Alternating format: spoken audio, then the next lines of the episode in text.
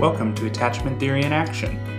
Our podcast is dedicated to therapists, social workers, counselors, and psychologists who are working with clients from an attachment based perspective. Interviews are conducted with individuals who are doing clinical work, as well as leading attachment theory researchers. Your host, Karen Doyle Buckwalter, will introduce you to Jane Samuel, who will discuss communicating adoption. Jane D. Samuel is a bio and adoptive parent, writer, and serves as the communications director for the Attachment Trauma Network, a nonprofit organization that supports, advocates on the behalf of, and provides education for families raising children from hard places. And now, your host, Karen Doyle Buckwalter. Well, hello everyone. This is Karen Doyle Buckwalter here with the Attachment Theory in Action podcast. And I'm so excited about a guest I have this morning, Jane Samuel. Uh, we are going to be talking about the importance of disclosure of adoption and communication about adoption with adoptive children. This fits in so well with the idea of attachment theory because one of the things that is emphasized so much in attachment is having a coherent autobiographical narrative, knowing who you are, where you came from, and how that impacts you now is a contributor to good mental health and adjustment as people get older. So, Jane, I'm so happy to have you this morning. Welcome. Thanks. Thanks so much, Karen. I'm, it's great to be here. This is a topic that's really important to me. Good. So, Jane, can you share a little bit with our listeners about your your background, both professionally and personally? Uh, yes, I um, a mother of three children, and I have two biological and one adopted child. My adopted child is now 15, and she was adopted at 12 months from overseas. Um, uh, I had a prior career as an attorney before I stayed home to care for our adopted child. Um, I was able to, I was thankfully able to do that. I know not all parents are able to do that, um, but that's what was recommended, especially since she had spent um, 12 months in a, in a fairly um, poor orphanage, um, not the best situation.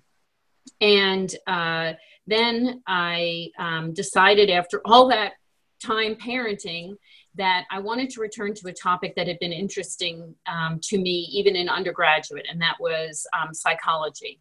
Um, and we have an excellent program here at our local university, um, specifically in marriage and family therapy. And that really um, uh, was fascinating to me because of um, my interest in attachment and adoption and the whole family system. And so I have begun that program, and I'm in that program currently at the university getting my graduate degree in marriage and family therapy. Um, and this fall, I had the opportunity of doing a literature review um, and uh, really looking in depth at um, one area of adoption and attachment that is around adoption communication. Um, I should say also that um, Karen, you and I have gotten to know each other through um, a, a, nonprofit, a national nonprofit that I work with called the Attachment Trauma Network.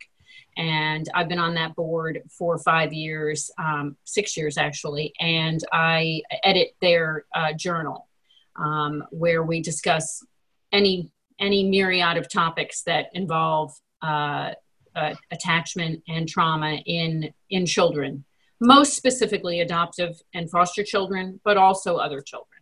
So mm-hmm. Yes, I'm glad you're mentioning that for the listeners. If they're not aware of the Attachment and Trauma Network, it's something to check out. A lot of great things are going on. I think the board and group of you there are a bunch of powerhouses with everything that you're getting done, often with volunteer time. So it's a great great resource so well good so um and in terms of your background you know it, it it's amazing um that you have all of this to offer and that are now in school and with your own personal experience bringing that together is just going to be so amazing in being a resource for families.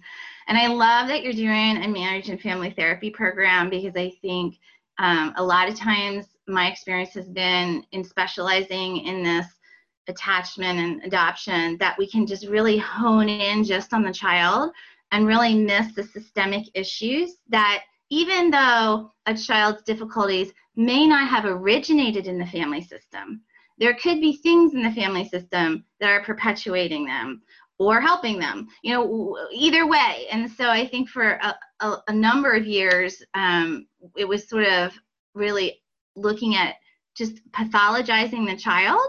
And mm-hmm. I think we're getting much more sensitive um, to looking at the whole family system. For me, that's what spurred my passion for the adult attachment interview was understanding the generational transmission of attachment in the parent's own family history and how that impacts an adoption, not just a biological child. So I'm just thrilled that that's the program that the program you chose. That that's just wonderful. I'm so excited for you.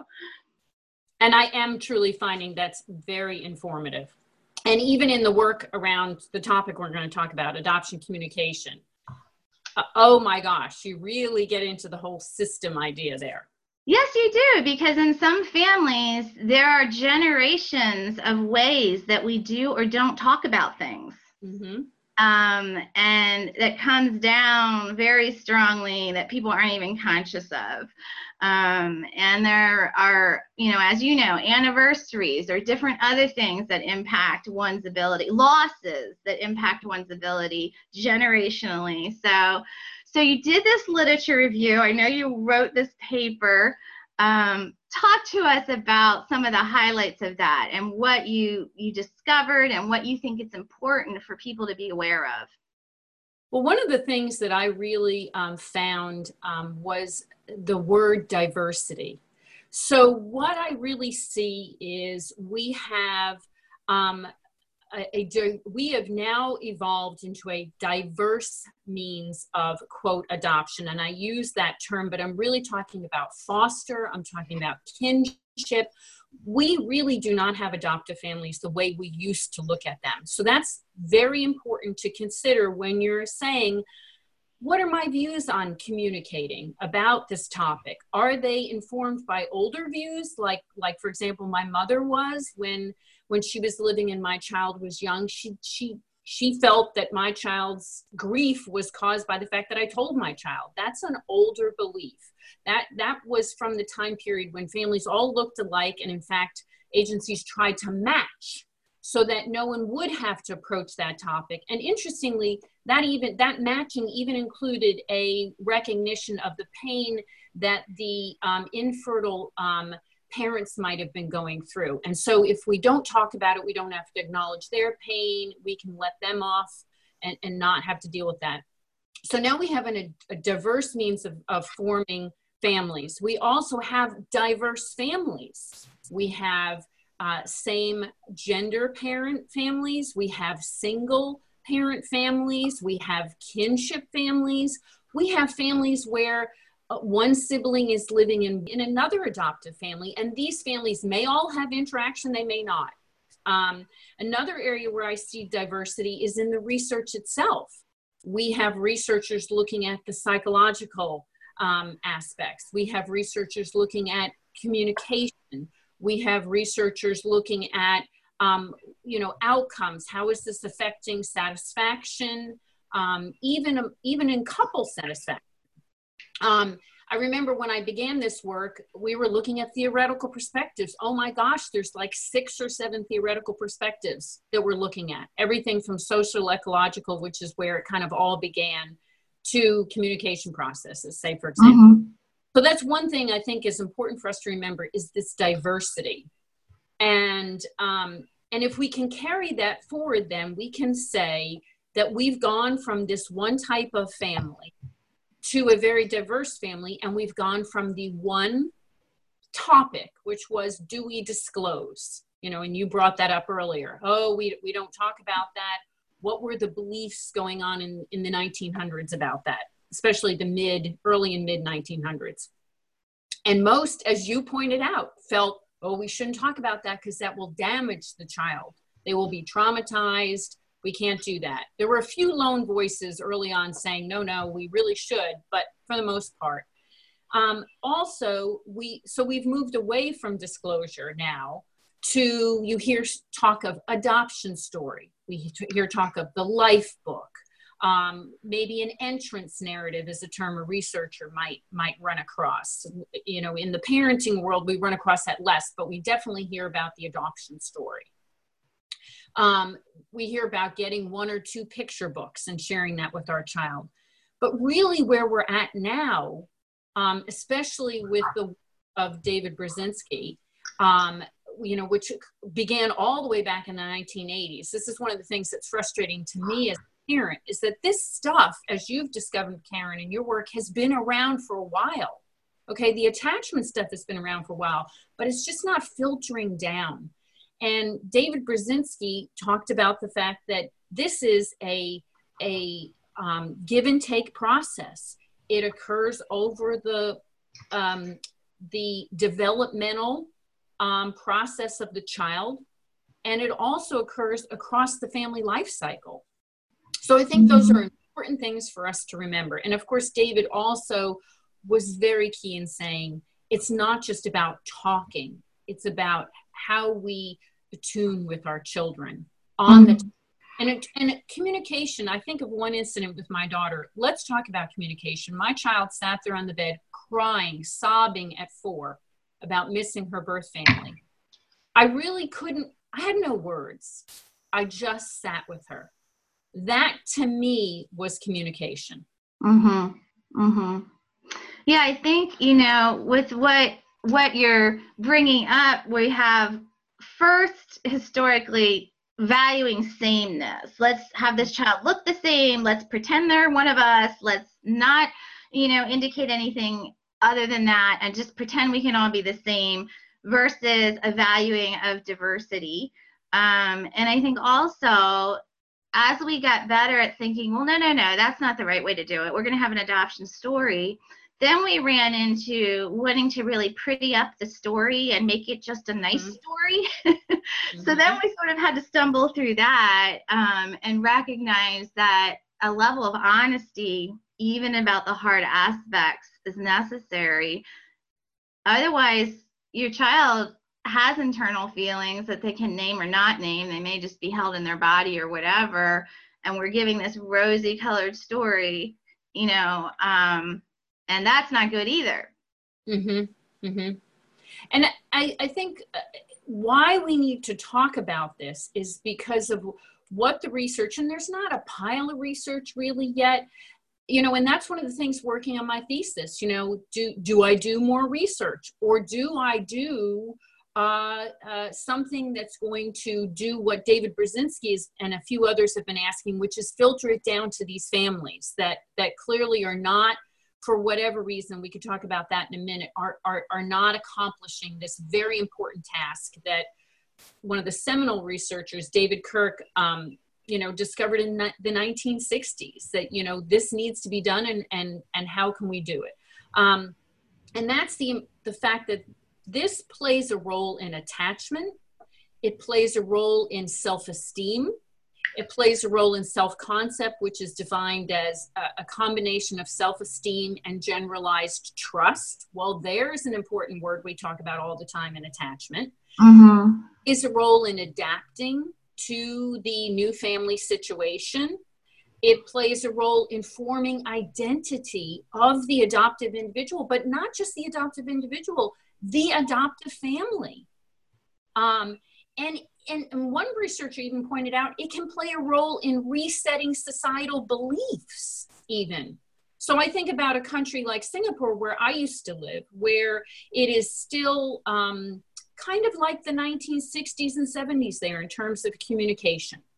Well, if if the families and and I see this one amazing um, agency um, and a, a, group of social workers in Singapore called Touch Adoption uh, Adoptive Services really rising to um, uh, the task here in trying to in, uh, bring articles into the media bring families, show the face of adoption now in a country that really just didn't want to address it because of their own cultural um, issues. And we'll look at how that is resetting societal beliefs. Maybe in 20 or 30 years maybe sooner we'll we'll see that in singapore adoption is not second best. It's not a, a, a, a taboo or a bad thing we have to keep quiet because we're not a bloodline. So i thought that was fascinating that one researcher said it's not just the identity of the individual and the family but also the belief systems outside the family. Mm-hmm mm-hmm I also think, and tell me if you agree, um, because you're certainly more the expert being an adoptive parent yourself. I think there's also a fear that lies with adoptive parents of one could be rejection. Like, if they mm-hmm. know this, will they still feel the same about me as their parent? And fear of not knowing what to say. I've had a lot of families say, "Oh, we to talk about. We don't want to talk about that. We need a therapist, you know, here to talk about that." And feeling like they're not going to be able to handle it or manage it. It's what you shared about the experience with your daughter and how you were able to just sit with her. You knew you didn't really have words that were going to fix this and could just sit with that amount of emotion and not say anything, which was probably the most helpful thing you could do. But that can be really hard and scary for people. And they can feel like, I need to fix it and I can't have my child feeling this way. Um, we see this even with biological children, right? Oh, and, and I'll be honest, you know, this is my third child. I am the last one to say, that I can sit with all of my children's emotions and and let them be sad. We as parents think part of our job as parents is for our children to be happy. And so we don't want why did my mother approach approach it that way with my child? She just wanted to see my daughter happy and she wanted mm-hmm. to see me probably happy as a parent. So if we just gloss over this, it'll be all okay. Mm-hmm. Um, I think um, one thing that I I kind of approached, I guess, how I learned. Here was my third child. You think I would have learned with the first two was we were given some some material by our adoption agency to read. I think on that list was 20 things adoptive uh, children wish their parents knew. And I remember talking with a couple of my friends, and they said, "I can't read that book. That book is too scary." And mm. I, it's it, you know, Karen, this is a topic that comes up over and over again when we're working on our children with um, uh, attachment, and that is we have to do our own work. And I really had to do some of my own work and say, in fact, I remember somebody saying that, me saying, Oh, I, I didn't want to have to do that. I, I'd put that all in a box, I'd put it aside. Um, but if someone were to say to you, um, when you're adopting. This is one of the single most important things you can do for your child, just like sharing with them about um, uh, the birds and the bees talk, just like being able to sit with them in the death of a family member. Um, just like being upfront with them about media and and social media and what our children need to be aware of. You know, remember the stranger danger conversation. These are tasks we have to do with our children. Um, we may need to see a therapist to do some of our own work, or we might need to just do that on our own and be reflective and journal about it. All I know is that I had read this was very important. And when I saw my child starting to really share their grief, and maybe even, I'll be honest, maybe my own personal, we talk about family of origin earlier, maybe my own personal experience of watching my mother who lost her sibling um, to an aneurysm when they were both children. And in fact, the one child passed away in my mother's that that her only sibling passed away in my mother's bedroom, um, just suddenly from an aneurysm. That family was never really able to process that because of the the the rules at that time period. Okay, in the nineteen whenever this was 40s. Mm-hmm. Maybe there was a voice in my head saying, "Oh my gosh, look what happens when we can't talk about something that's painful." Mm-hmm. Where my mind was that day when my four year old was crying. Mm-hmm. But um, again, I couldn't come up with the words. I was at a loss, but all I did know was that I, I couldn't walk out. Mm-hmm. And I and I, and something I had read from my agency said, and you can't make it all better either. You can't say it's going to be okay. You're with a great family now. Mm-hmm. Yes. Yes. Yeah. Well, another thing I noticed um, as I was reading over some of the information you shared with me in your research on this, and I also know in personal conversations with you of the use of story and narrative as contributing to this process. And I think that that's a really helpful aspect also. And there's something that families, you know, one of the things that the researchers uncovered was that the adoption story, thankfully, because this is what David Brodzinsky has preached since the 1980s, is a not a one-time event. It's not a sitting and telling, kind of like when we sit down and talk about the birds and the bees. It is a ongoing process, and it can be accomplished through ver- and is being accomplished through various ways. And and uh, it's not just books. Uh, parallel stories. Parents used parallel stories as a segue. So maybe something came out about an adult uncle and how he was adopted, or another family was considering adoption, or a classmate was adopted. Parents can use that as a segue. Um, movies, Netflix, and and I think of um, some of the family. My my 15 year old loves channels with family movies. You know, the Hallmark Channel. Oh my gosh, I was working on this paper, Karen, and I was down to the wire. Uh huh down to take a break with my daughter, and there is a Christmas movie on, and it is about how this prince was adopted but was not ever told. I mean, this is a, a Hallmark movie or something this season, not animated. Okay. Oh my. And he's about to be crowned prince of this small country. Um, you know, obviously it's a fictional story. And I'm sitting there with my adopted child, and it comes out that he can't be crowned because he's not bloodline. And I thought to myself, this is just amazing. karma. I don't know what it is. And so I think there's a plethora, as you uh-huh. know, of movies out there. Everything from, uh, you know, uh, Despicable Me to, you know, about adoption. And I think uh-huh. parents turn to those. Um, uh-huh parents are doing it in lots of different ways. And I know my own daughter, as we moved away from her and I talking a lot about it, she used those movies to mm-hmm. process. Mm-hmm. remember one movie um, we watched, um, threw it in the DVD at Christmas, and it's called The Christmas Child, and it's got Steven Curtis Chapman in it. Mm-hmm. And daughter, one of his daughters in it, and it has an adult man who is adopted domestically and mm-hmm. is looking for his past. Mm. And my daughter sat there with tears streaming her down her face, saying, uh, she was about probably 12 or 13, and she said, Where's my file? I want my file because mm-hmm. this was looking for his file so he could find his birth parents. Mm-hmm. So, opportunity for us to have another developmental discussion that maybe we hadn't had yet about the fact that, well, yes, a file does exist. What can we access from that file in another country versus what we can access here? Mm-hmm.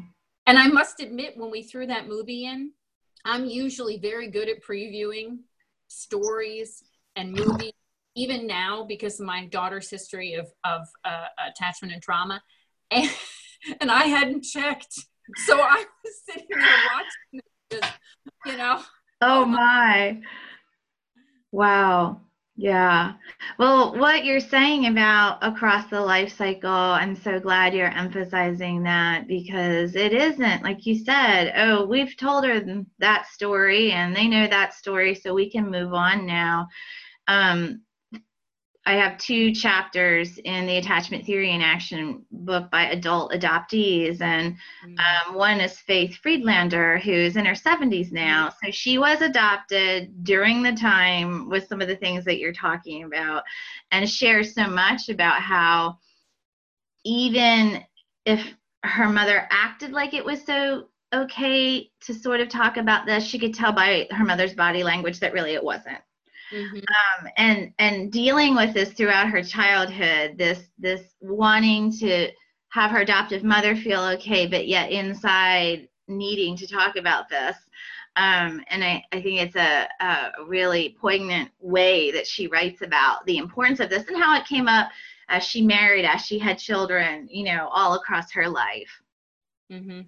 I think um, I want to turn to just one little quote from David Brodzinsky. You know, one of the things I came across in, in working on this was openness and adoption. What is that? Is that we're talking about communication or are we talking about structural openness?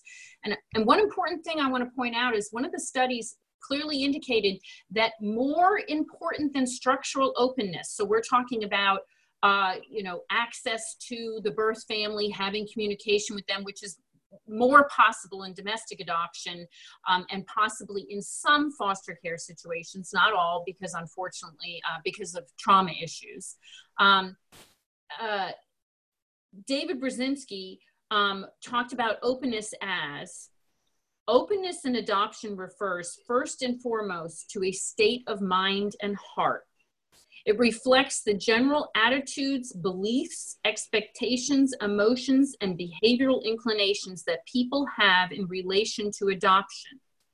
It includes, among other things, a willingness on the part of the individuals to consider the meaning of adoption in their lives and to share that meaning with others and to explore adoption related issues in the context of family life and to acknowledge and support the child's dual connection to two families and perhaps to facilitate contact between the two families.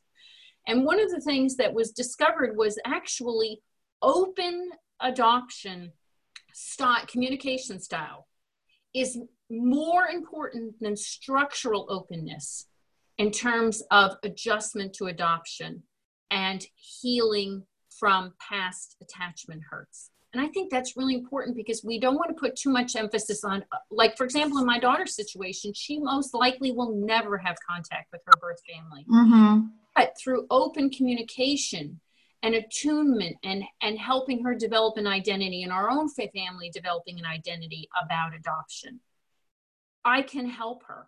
You know? Yes. And, and it's even communicating with outside the family. I remember when she was young, we were riding in a cab in Singapore and the taxi driver looked in the back seat at my three children and couldn't figure out why I had one child of, of Chinese heritage. And remember, Singapore is predominantly a Chinese society um, or culture. And uh, he was of Chinese heritage, although he lived in Singapore. And um, he said, uh, Is your husband Chinese?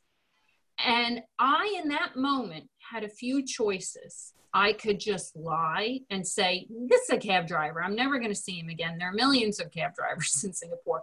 Yes, my husband's Chinese.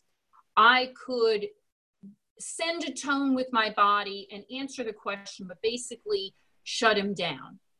Or I could use this as an opportunity to model, to answer his question, but to model to my three children who were sitting there, who were middle school age, elementary school age, and, and preschool age, how we handle this. And I said, No, my husband's not Chinese. Uh, my youngest daughter's adopted from China. And I loved what he said next. Part of me didn't love it, but he said, Ooh, is that legal? You know, and remember, in, in that wow. that might not have been because there were still issues regarding trafficking of children from China into Singapore, not through agencies and it wasn't as regulated. Um, and I wanted to say, no, I snuck her out in my suitcase.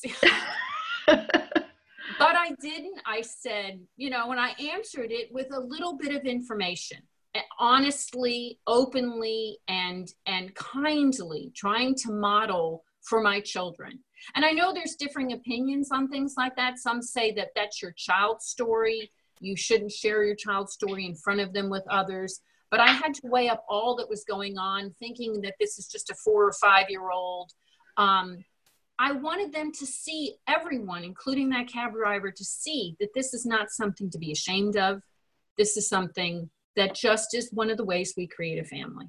Yes. Wow. That's a that's a really great story, Jane. Yeah. So, you know, in wrapping up, um, are there a couple key points you want to re-emphasize? And as you've been talking i've also been thinking about this is to everyone. This is to parents. This is to our communities. This is to people we go to church with. And you know what? This is even to therapists. There are still therapists who are telling families no don't talk about that. That'll upset them. I mean, I think it's sometimes hard for some of us who are steeped in this to, to believe that that's still the belief somewhere out there, but it is. So, what are some of the key things for us to remember about this topic? Well, I think one key thing um, that we need to remember as we're moving forward into these diverse families and diverse ways of forming families um, is where it's not all going to be sunny. As you pointed out earlier, we are now dealing with situations, for example, in a foster um, uh, child situation. What do we share? What do we not share with this child as they get older? I'm struggling with that currently with my own child. How much do I share about what went on in her orphanage um, with her and how that affected her um, cognitively and why we may have some of the learning differences we have? Um, and the research is showing, and the clinicians are saying very importantly, um, I love um, Adopting the Hurt Child and Parenting the Hurt Child by Keck and Kupecky, where, and he's not the only one that says this, but I remember reading that book myself as a parent. You cannot keep this information from from your child. You are fooling yourself if you think your child does not quote know this. They know it in their body. Mm-hmm. And, and um, it's kind of like sex education. You know, we're not going to tell our children, so then they'll never know. Well, guess what? It, it's in there. They're mm-hmm. going to know. If if we don't tell them, it'll just it'll just be uh, something that happens. You know. Mm-hmm. Um, so I think it's recognizing that it's not all easy. But one of the researchers found that when we sandwich it between some good stuff Okay. And we're not saying gloss over. We're not saying, oh, it'll be okay because, but we're saying, you know, this, this is our family. Remember being t- attuned to the child's feelings. And then being able to be honest about that information at the right developmental stage, obviously. Mm-hmm. And if it's mm-hmm. some deep, sensitive information, uh, like abuse, we may need to consult an expert and help yeah. us. Okay. Mm-hmm. Um, I think another important point that I want to end with is that this is so tied to attachment. That that this is a relational activity that we do with words and our mannerisms, for lack of a better word, our body language. And it is a gift, a, a, a attachment and relational gift that we can give our children. Mm-hmm. Um, and when we have a child come into our home, either coming home from the hospital um, as a newborn. We have them come into their, our home as a preschooler. We have them come in as a 10 year old. This is, this I personally believe is one of the most important tasks we should be we should be thinking about how we're going to do this. And if our agency does not bring it up, we need to ask. Yes. What got for me on this? Do you have something I can take home? What books do you recommend? Are there some movies I can share with my child? Yes, yes, and and I love how you're bringing it back to attachment. Also, Bowlby said we have to become the secure base for children to be able to explore, and that's across the lifespan. Exploration into painful things is one of the key things that Bowlby was talking about. That we become a safe haven, a secure base to explore painful experiences and feelings as we get older you know and that's what what we see in attachment relationships as we age that that need is still there too. So well you've shared so much good information. I want to thank you so much. It's always so good to speak with you um, well, and thank you so much karen for having me. Yes yes. All right. Very good. Thanks again. Bye bye bye bye Thank you for joining us for this edition of Attachment Theory in Action. Please follow our site, traumaattachmentcenter.com, or subscribe on iTunes, Google Play, or Podbean for future podcasts. If you enjoyed our broadcast, please leave a review and share with your professional network. For additional resources, training opportunities, and blogs, log on to traumaattachmentcenter.com. We hope you'll join us again as we continue to explore the world of adoption, developmental trauma, and attachment theory.